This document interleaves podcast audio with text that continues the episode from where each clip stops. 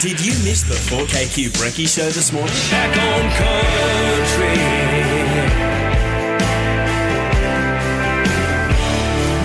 Back on country.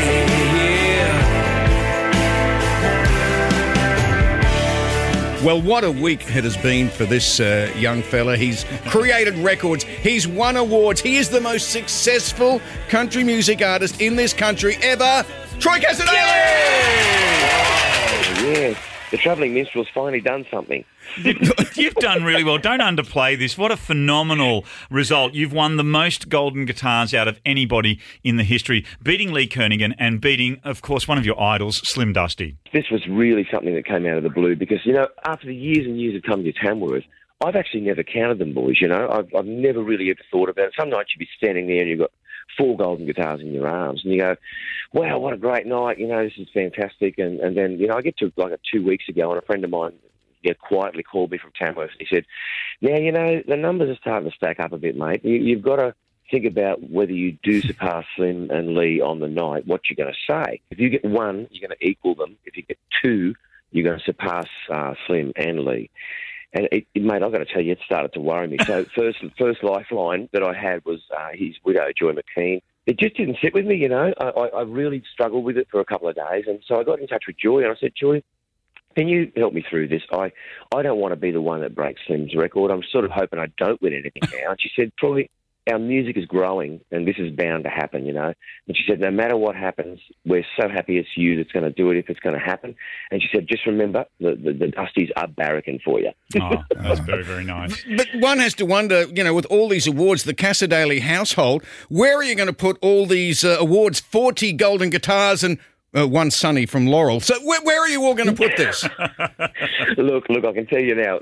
You know, Laurel used to joke and say, "Can I use this as a, as a paperweight, or can I use this as a doorstop?" I said, "How dare you? You know, don't don't dare touch any of those golden guitars."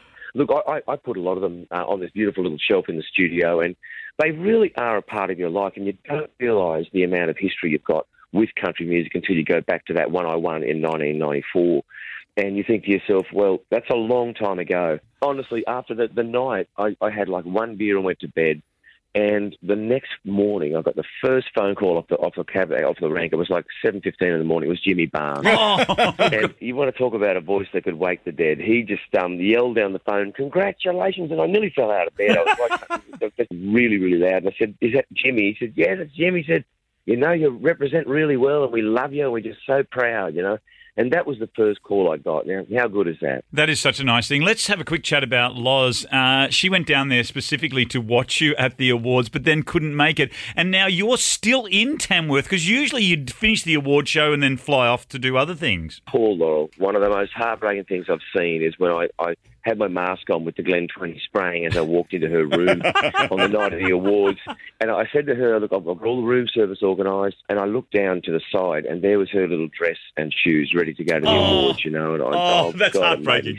Sad. and I said, Laurel, please pack that stuff away. It's breaking my heart. You know, for her to miss this is not really ideal. You know, she's been beside me from the first one. When Laurel and I first went to the awards together in 1993, um, she sat up in the bleachers with me and we, we were both looking down, watching Jimmy Little play actually on the stage.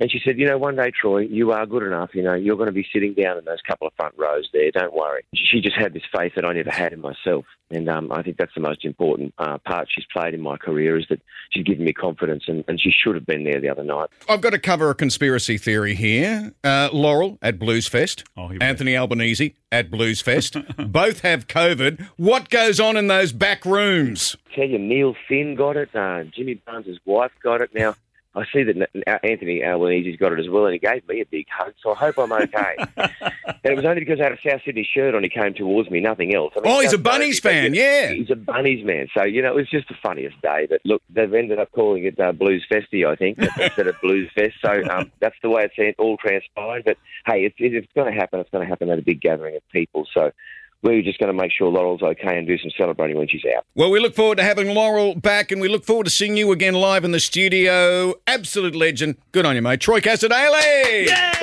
The Classic Hits 4KQ Brekkie Show. Laurel, Gary, and Mark. Listen live on the iHeartRadio app from 5:30 weekdays.